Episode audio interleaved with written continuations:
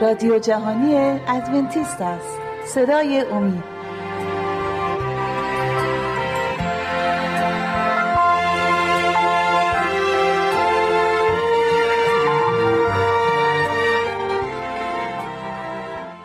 بینندگان و شنوندگان عزیز صدای امید سلام عرض می کنم خوشحالم با یه سری دیگه از برنامه های مشایق و انبیا در کتاب مقدس در خدمت شما عزیزان هستیم. بردر جلی و خواهر لیلا. خوش اومدی به استودیو. اگه موافق باشید امروز رو اختصاص میدیم به خیمه عبادت. اگر صحبت خاصی با بینندگان دارید می‌تونید استفاده کنید. از وقت اگر نه من شروع کنم. اجازه بدید منم بله. سلامی عرض کنم خدمت بینندگان عزیز و خوشحالم که امروز هم در خدمت شما می باشیم. منم سلام عرض می‌کنم. خوشحالم که بازم مهمون خونه های عزیزان هستم. از خواهر می‌خوام شروع کنم. خواهر دستور ساخت خیمه عبادت همونطوری که در برنامه های قبل گفتیم به موسی داده شده بود. شما برای ما توضیح بدید. آیا ساخت خیمه عبادت از کی شروع شد؟ و آیا در خیمه عبادت فقط مراسم قربانی اونجا اجرا می شد یا دیگر مراسم نیست مراسمات دیگری نیست اونجا اجرا می شدن بله با شروع دومین سال خروج قوم بنی اسرائیل از مصر ساخت خیمه عبادت شروع شد.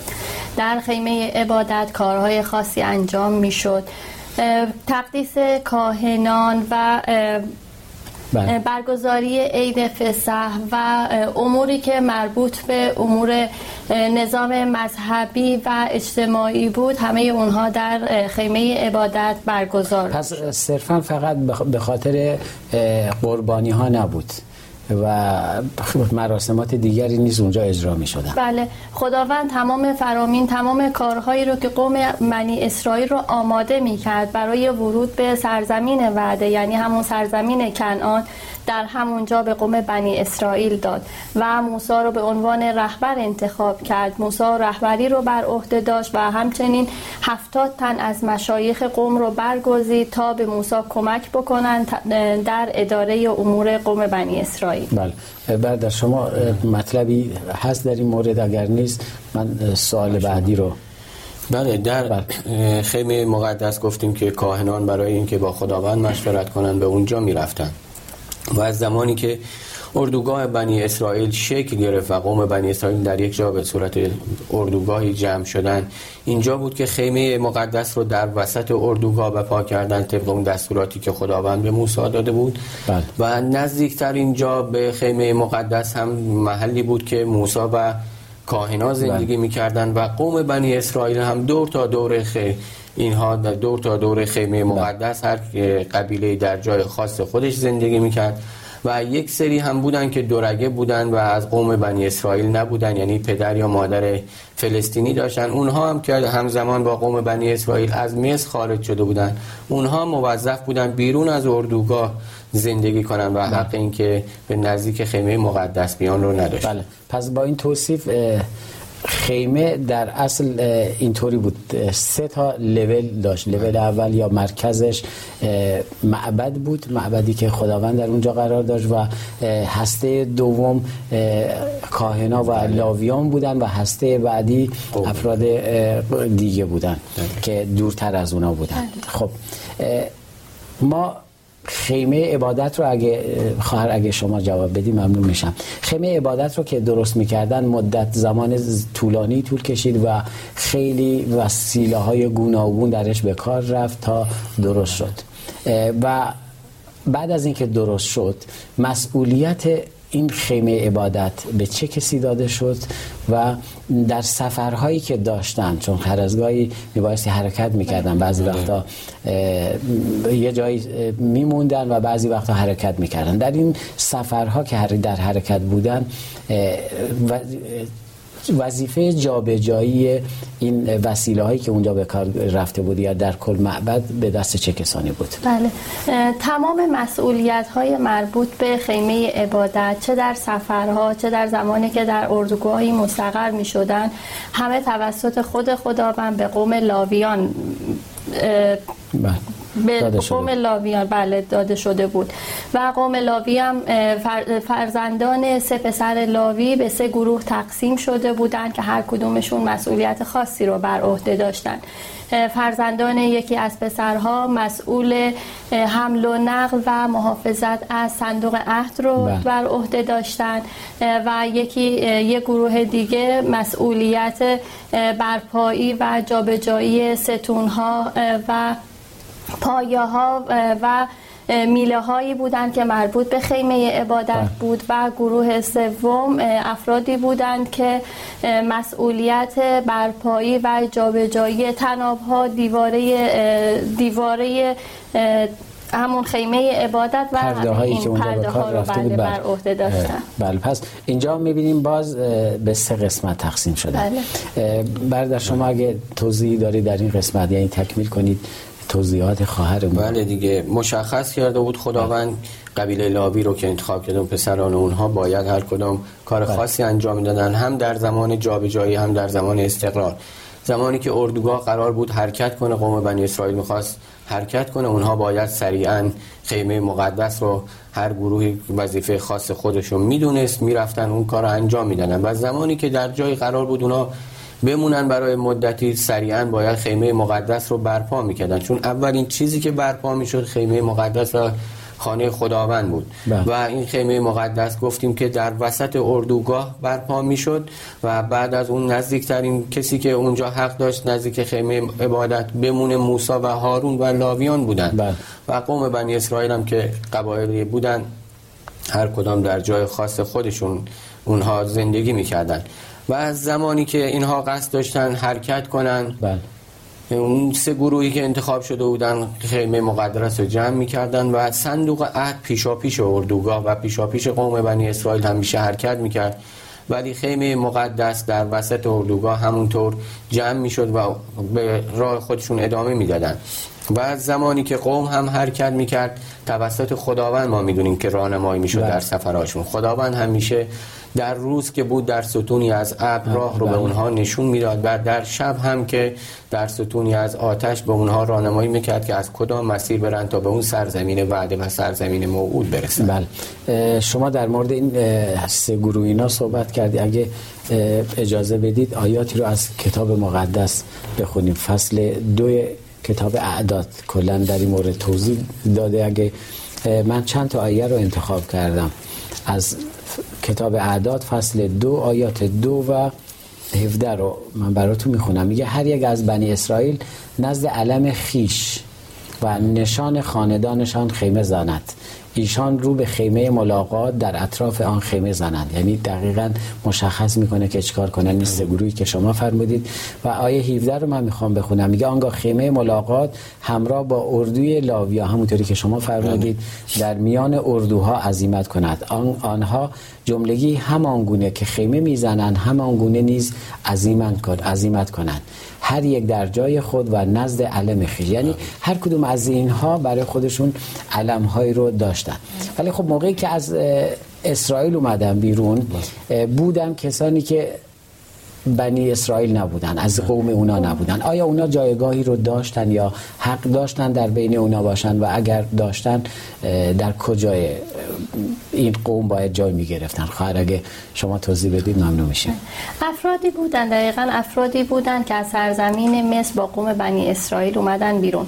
ادعی بودن که خب وصلت هایی رو انجام داده بودن به, به همین دلیل ازدواج هایی صورت گرفته بود و با قوم بنی اسرائیل فامیل شده بودن و ادعی هم بودن طبیعتا که وقتی که معجزاتی رو که خداوند قوم بنی اسرائیل برای اونا انجام داده بوده تا اونا رو به سرزمین وعده ببره و رهایی به در سرزمین مصر قطعا ادعی بودن که خواستن بله. همراه اونا باشن ولی خداوند اجازه ورود قوم مصریان رو تا سه نسل به اونا نداده بود در بیرون از اردوگاه اونا خیمه داشتن و می‌تونستن زندگی بکنن بله پس بودن اونجا بله. و بهشون اجازه داده شده بود. این قسمت رو من شما فرمودید از کتاب تصنیه می‌خوام.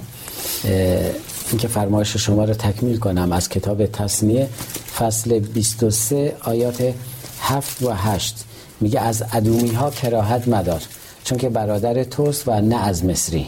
همون که شما فرمودی. زیرا که در سرزمین او غریب بودی نسل سوم فرزندان ایشان می توانند به جماعت خداوند داخل شوند و اونا اطراف اونا حرکت می‌کردن اما خب هنگامی که در حرکت بودن برادر یعنی اگه شما لطف کنی جواب ما رو بدی ممنون میشیم. از سینا تا قادش موقعی که به مرز کنعان رسیدن. اونجا چه اتفاقی رخ داد بله اتفاق خاصی رخ داد اونجا بله. برای ما باز کنید ممنون میشیم در این مسیر این مسیر اتفاقات زیادی براشون میفته که یکی از اتفاقات رو الان ما بیان می‌کنیم قوم بنی اسرائیل زمانی که آماده حرکت می شدن شیپورها نواخته می شد و قوم همه قوم مطلع می شدن که زمان زمان حرکت هست بله. صندوق عهد همونطور که گفتیم در پیشا پیش قوم و به عنوان راهنمای قوم حرکت می کرد و همیشه ستونی از عقل در روز قوم رو راهنمایی کرد که از کدام مسیر باید برن. بله. اونها بعد از اینکه حرکت کردن بعد از حدودا سه روز راهپیمایی در جایی که راهپیمایی سخت بود و سنگلاخ بود و برای اونا امکان راه رفتن نبود خیلی سخت بهشون گذشت که اینجا قوم شروع کردن به شکایت. و شکایت ها هم از همون کسانی که دورگه بودن و بیرون از اردوگاه باید زندگی می‌کردن و حق ورود به اردوگاه را نداشتن بله. شروع شد و کم کم این شکایت ها طوری شد که به داخل اردوگاه هم نفوس پیدا کرد و بقیه قوم بنی اسرائیل هم شروع به شکایت کردن بله. اونها اول از سختی راه و و سختی هایی که در بین راه کشیده بودن شکایت کردن و بعد از اون شکایت کردن از تغذیه‌ای که داشتن از و از موسی خواهان این شدن که برای اونا گوش تهیه کنه ما می‌دونیم که خداوند به اونها در این سفرها نان منه رو داده. گیاهانی که از آسمان دانای خوراکی که بر زمین میمد و اونا اونها رو آرد می‌کردن و نان منه رو میپختن. و خداوند بدین وسیله می‌خواست که طی این سفری که اونها هستن قبل از اینکه به سرزمین بعد برسن از لحاظ جسمی هم اونها رو سالم کنه. چون اونها مدتی که در مصر بودن تغذیه ناسالمی داشتن و خیلی از خوراکای ناپاکی که خداوند هم فرموده بود اونها استفاده می‌کردن. بله.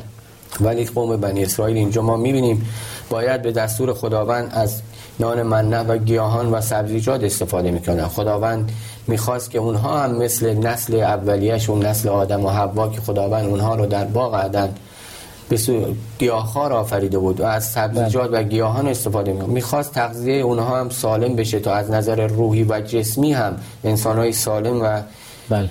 پاک به سرزمین بله ممنون از توضیحشون قسمت اول برنامه‌مون تموم شد.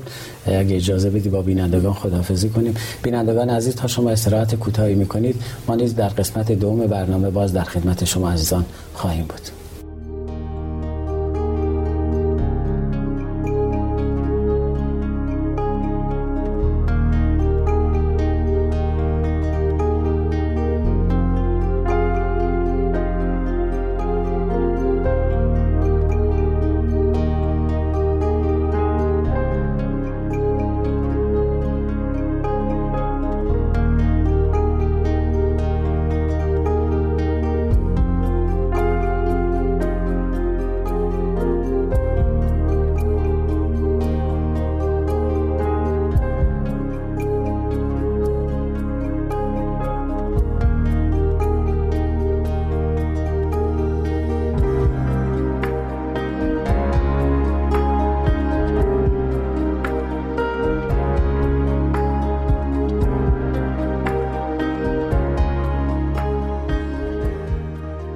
با سلام مجدد خدمت شما بینندگان عزیز. بحث رو با همدیگه ادامه میدیم. قبل از اینکه با عزیزان شروع کنم دوست دارم یه آیه رو براتون بخونم.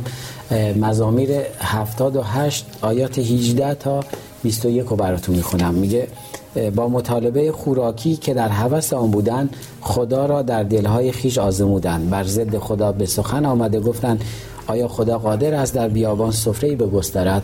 هان صخره را زد و آب آب فوران کرد و سیلاب ها جاری شد.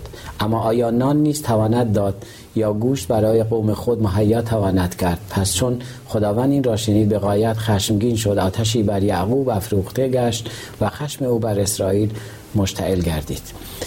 خب همونطوری که برادر شما فرمودید که تقاضای گوش کردن و خداوند شاید برای اونا برنامه خاصی داشت. اگر نان منه رو به اونا داده بود اگر می‌خواست از نان منه استفاده کنن قطعا براش برنامه داشت. اما همونطوری که خواهر فرمودم تو قسمت های اول افرادی بودن غیر اسرائیلی که با اونا اومده بودن و همین عزیزان باعث شد که در درون اردوگاه نیست هم همه برپا بشه بر علیه خداوند که چرا ما رو اینجا آوردید و شروع به بهانه گیری بکنن اگر مورد خاصی باقی مونده دوست دارید در قسمت اول موردی باقی مونده می‌خوای صحبت کنید هر کدوم از شما می‌تونی صحبت کنید اگر موردی نیست من وارد بحث بعدی بشم اگه اجازه بدیم من بله. یه توضیح بله. مختصر بدم خداوند می‌خواست که قوم بنی اسرائیل مانند اجداد اولیه بشن مثل بله. آدم و حوا بشن. اما همونجور که خدا شیطان در باغ عدن حوا رو فریب داد از طریق خوردن میوه ممنوعه. همیشه شیطان در کمین هست و می‌تونه از این طریق فریب بده.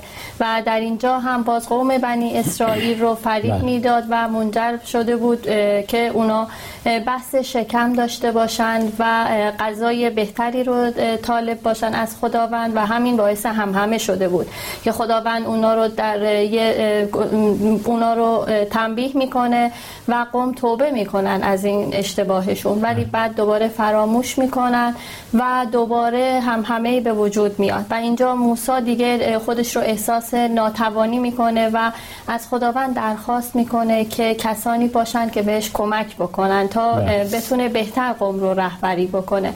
و همونجا بود که خداوند با اینکه خشمگین بود با اینکه می‌خواست که قوم تغذیه بهتری داشته باشن این قول رو به موسی داد که بلدرچین برای اونا گفت براشون گوشت فراهم می‌کنم نه یک روز نه دو روز. به مدت یک ماه براشون گوشت فراهم می‌کنم و همین اتفاق هم افتاد و خداوند بلدرچین براشون فرستاد ولی خب خوردن بلدرچین هم باز بلایایی رو براشون داشت بله. و در کنار اون هفتاد نفر نیز برای همکاری برای موسی انتخاب شدن بله. خب بردر دوست دارم اگه شما لطف کنی جواب سوال ما رو بدی ما رو همکاری کنی خیلی ممنون میشم. معمولا اگر هر رهبر دینی انتخاب میشه یا هر کسی به عنوان یک نفر که برای کار خداوند انتخاب میشه در آزمایش های گوناگون خواهد افتاد. بله. و چه بسا آزمایش هایی از طرف افراد دوست و یا فامیلای نزدیک برای اون شخص اتفاق خواهد افتاد. برای موسی در بین این راهی که بودن آیا چنین آزمایشی بود؟ اگر بود برای ما نمونه بیارید ممنون میشیم. بله موسی هم قطعا همین آزمایش ها براش تکرار می‌شد. در بین راه بودن بعد از این مسائلی که پیش اومده بود توسط نزدیکترین کسانش به اون حسادت شد. مریم و هارون کسانی که نزدیک خیلی نزدیک زیادی به موسی داشتن مریم خواهر بزرگ موسی بود و هارون هم که با اونها بود همیشه با اونها بودن. خداوند اینها رو انتخاب کرده بود برای کمک به موسی. بله.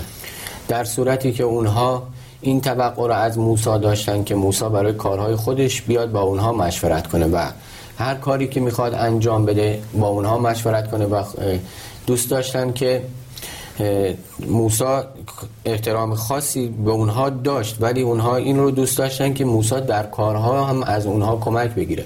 خداوند این دو نفر رو آف... گذاشته بود در کنار موسا برای کمک به اون چون می‌دونیم که موسی تنها کسی بود که خداوند با اون از نزدیک صحبت می‌کرد فرامینش رو به اون می‌داد و دستورات خاصی هم که داشت خودش به موسی می‌داد. ولی اونها این توقع رو داشتن که موسی از اونها موقعی که موسی خداوند رو داشت و می‌تونه از خداوند مشورت بگیره فکر می‌کنم توقع بیجایی بود بله. اگر مریم و هارون این توقع داشتن. بله, بله صحبت بله این حسادت در دل مریم هم ریشه دوون. همون حسادتی که باعث شده بود شیطان از اون مقام عظیمی که داشت در نزد خداوند و بین فرشتگان عالی ترین فرشته بود باعث شد که حسادت کنه و از اون مقامش افت کنه و بر زمین به عنوان شیطان سقوط کنه. همینجا همون حسادت در دل مریم هم بود. زمانی که خود موسی به بله. کمک خداوند اون هفتاد نفر رو انتخاب کرد برای کمک به خودش.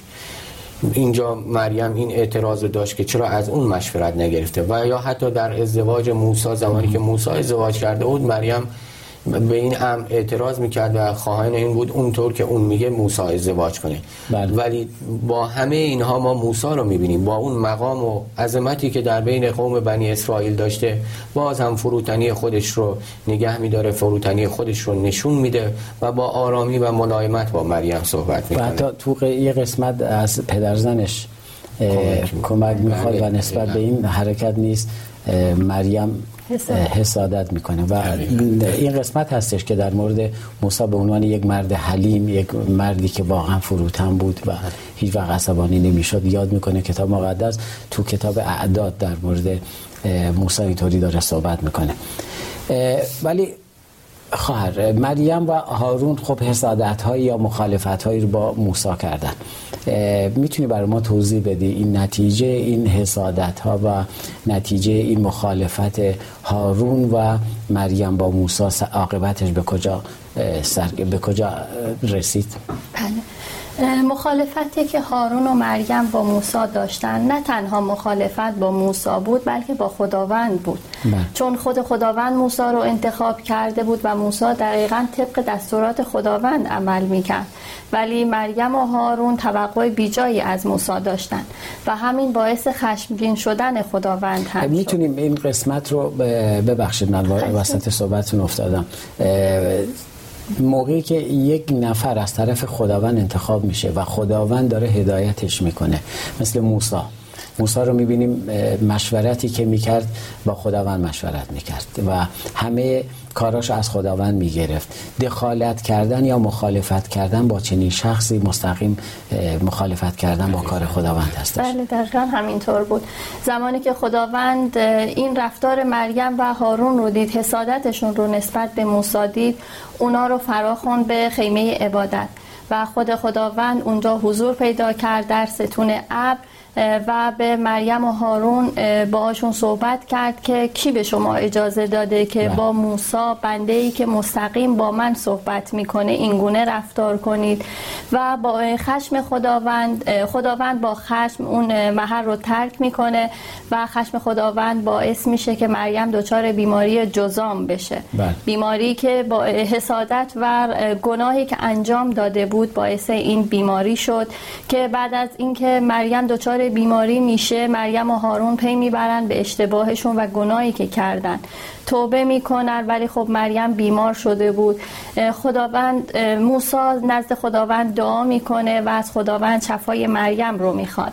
و بعد از یک هفته همین اتفاق میفته و مریم با دعاهای هارون و موسی شفا پیدا می‌کنه.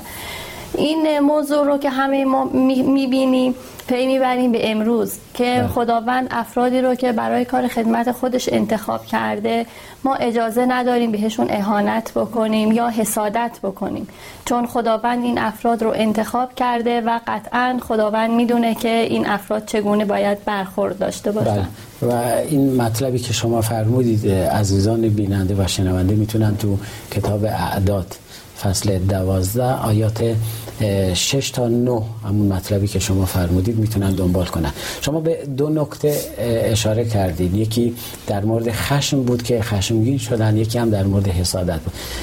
من دو تا آیه رو انتخاب کردم. برادر اگه شما در این قسمت صحبتی دارید می‌تونید بفرمایید. بله. بله. این همینطور که بحث شد این حسادت ها هشدار خیلی مهمی است برای امروز ما. بله. ما شاید در کنار کسانی زندگی کنیم که اونها هم مقدس و انتخاب شده خداوند هستند ما باید اینقدر با ایمان باشیم که این احتمال رو بدیم شاید ما هم دوچار همون حسادت بشیم نسبت به نزدیکامون همونطور بله. که مریم دوچار حسادت شد نسبت به برادرش بله. و تنها کاری که می‌تونیم بکنیم ایمان به خداوند داشته باشیم و سعی کنیم که در دام شیطان در دام این حسادتی که شیطان داره پهن می‌کنه برای امروز ما نیافتیم. چون یکی از راههایی که خیلی ساده است و در مرحله اول اصلا دیده نمیشه. زمانی ما به کسی حسادت می‌کنیم هیچ چیز مشخصی نیست. چیزی نیست که بروز بدیم. ولی زمانی که اینو نمایانگر می‌کنیم در اعمال و رفتارمون اینو بروز میدیم بعد فاجعه عظیمی ممکنه پیش بیاد. همون فاجعه که باعث بیماری مریم شد. بله. خیلی ممنون از توضیحاتتون. من می‌خوام اشاره کنم به دو قسمت. یکیشون در مورد خشم و دیگری در مورد حسادت. آیات بسیاری هستن اما این دو تا آیه فعلا به ذهن من اومد که از اینا اینا استفاده کنم. اولیش از امثال سلیمان می‌خوام انتخاب کنم. بله. فصل 27 آیه چهار در مورد خشم. آیا خشم خوبه یا بده؟ که قطعا باید بد باشه. اینجا بله. اون نمونه شما فرمودید. از آیه از فصل 27 آیه 4 من می‌خوام بخونم. میگه خشم خانمان سوز است. و غضب سیل آسا. اما کیست که در برابر حسد تا. آورد؟ یعنی واقعا همونطوری که شما گفتید خشم می‌تونه خانمان سوز باشه. اما قسمت بعدی رو من از یعقوب کتاب یعقوب می‌خوام بخونم. کتاب یعقوب فصل 3 آیه 16 خب اینجا داره صحبت می‌کنه میگه زیرا هر جا حسد و جا طلبی باشد در آنجا آشوب و هر گونه کردار زشت نیز خواهد بود. امروز هم اینطوری هستش. امروز هم اگر این دوتا عامل خشم و حسد در کلیسا یا در هر جامعه باشه یا در هر تیمی باشه می‌تونه اون تیم یا اون جامعه یا اون خانواده رو اصلا بپاشه. ممنون از اینکه در برنامه ما حضور پیدا کردید. به خدا در برنامه های دیگه نیز از معلومات شما استفاده خواهیم کرد. بینندگان و شنوندگان عزیز شبکه مح... شبکه امید ممنون که تا این لحظه با ما بودید. تا برنامه دیگر و روز دیگر همه شما عزیزان رو به دستان پرمهر خداوند می سپارم.